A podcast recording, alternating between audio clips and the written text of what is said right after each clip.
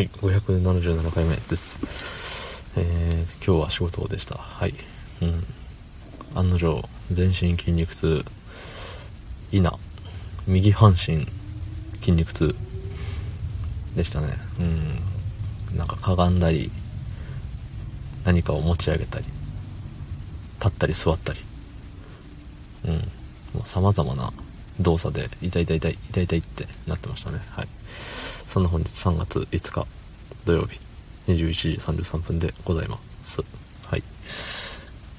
そう、まあね、昨日そうやってね、あのー高校の時の部活の仲間たちと卓球をやってたわけなんですけれど、あのー高校の時のね、その部活の顧問が厳しかったよねっていう話で、まあ厳しかったんだけど、なんかあのーね、毎日その授業終了後の4時から5時まで、ね、じゃあ何時だ？8時か。4時8時で毎日練習して土日は10時から4時かな？ぐらい練習して。うん。で休みなかったんですよ。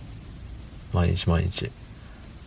で他の部活はなんか毎週月曜日は休みだったりとかしてたのに我々は休みなくですごいたまに大会の次の日休みだったりしたんだけどしたんですけどそうそう。なんで休みくれないねこの人ってずっと思ってて。でなんだろう、まあ、いざその部活の顧問の先生が卓球めっちゃ強いかって言ったらそうじゃなくて全然卓球あれなんですよ。し,、うん、しないというかできないというか。多分卓球好きなのかなっていうぐらいでうん。やってるの見たことなくてね。みんな。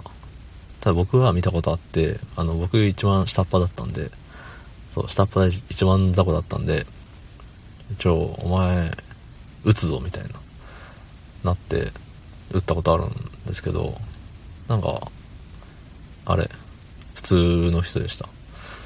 そう。だからねめちゃくちゃ強くてなんか卓球部の顧問やってるってわけじゃないんですよ。そう。だからねあの人ってすごかったのかなって思って。ででも僕らがいなくなった何年か後になんかすごいいい結果出しててあやっぱあの人すごかったんだねみたいな。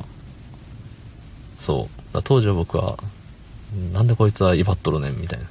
休みくれ休みっていう風に思ったんですけど、まあ、数年後ねこうやって振り返ってみるとあの人すごかったんだなっていう。そう。だしそれとともに、ね、当たり前に毎日いたけどその先生にもね家庭があるわけで。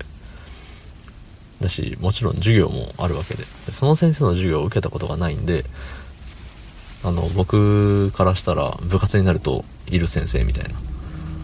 部活の時その4時8時しかね姿を見てないですけどでもねよく考えたらその前の授業の時間もずっと先生としてやってるわけでだから僕らと同じ時間それよりもね長く僕ら以上に学校にいるわけですよね。